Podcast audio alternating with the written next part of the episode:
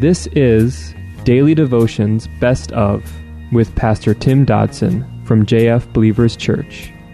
Subscribe to our podcast by visiting jfbelievers.com. Mark chapter 12. Verse 9 of our text says, What therefore will the Lord of the vineyard do? He will come and destroy the farmers and will give the vineyard to others. Haven't you even read the scripture? Quote, the stone which the builders rejected was made head of the corner. End quote. This was from the Lord. It is marvelous in our eyes. Now, what Jesus is asking here is what should be the proper response to this kind of rebellion? First of all, did the Lord of the vineyard refuse to complete his task and his calling? Oh no. He died even for all those who shouted for his death. He humbled himself for all those who cried for his humiliation. But that is not all of the story. He indeed completed his side of the deal. He died to redeem mankind. He paved the way for those who would desire to have fellowship with him. Yet for those who still, even now, refuse the owner of the vineyard, he simply gave them the fruit of their decision. Just like in every other aspect of life, there is a harvest that comes from whatever we decide concerning Jesus. We will indeed, quote, reap what we sow, end quote. The rock, apparently, had been rejected. The Greek implies that the stone was first inspected and then ultimately rejected. Yet, despite such, he being Jesus, would indeed still become the chief cornerstone. These men were there in the vineyard. They saw all the beautiful harvest of such a fine garden, yet when that time came to give back, they refused. So God came, and He took the vineyard away from them and gave it to others. Sadly, I have watched this scene replay over and over again in some, in many actually, of the lives of those who once shouted, Hosanna, Hosanna. Verse 12 says, They tried to seize him, but they feared the multitude, for they perceived that he spoke the parable against them. They left him and went away. So, despite the warnings, there still was no repentance even as the people sat in literal bondage before an occupying army, prisoners in their own land through the Roman government, they still refused to repent. You see, their pride would rob them of so very much, even in this life, and then it would ultimately destroy them for all of eternity. They would be the seed that fell amongst the thorns, quote, end quote. The cares of this age and the deceitfulness of riches choked the word, and he became unfruitful. Matthew 13:22. Finally, text says, they left him and went away. I guess this is the period at the end of the story.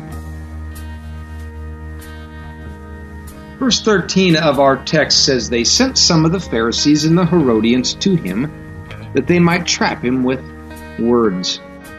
When they had come, they asked him, Teacher, we know that you are honest and don't defer to anyone. For you aren't partial to anyone, but truly teach the way of God. Is it lawful to pay taxes to Caesar or not? Now, it appears these religious pit bulls were just simply unrelenting. Trap after trap they laid, yet always ended up empty handed. Now, here they again move to try to catch Jesus in a wrong word. One slip up that could cost him his life. A mistake that would rid them of this man for good. What they could not find a reason to do, you see, the Romans, well, they could do in a moment. So there was this thinking that perhaps they could get Rome to do their dirty work. Thus, they devised a plan that they would be that would be foolproof, one that would lead the Romans to finish Jesus, and the question was pitched Is it lawful to pay taxes to Caesar or not? Now, if he answered yes, he would then therefore be labeled a Roman patsy, an enemy collaborator, and the people would stone him to death. With an answer no, the Romans would see him as an instigator and would move to put him down also. It's interesting that herein both sides of the religious right were represented that day. You have the Pharisees, they were firmly Jewish traditionalists, yet they generally were self preservationists, actually, and the Herodians, they were Jewish turncoats who backed the Roman occupation for their own selfish gain. Generally, these two groups disdained one another. Yet here we have that true embodiment of the saying, the enemy of my enemy is my friend. But let us make note that in this quandary lies a still larger question.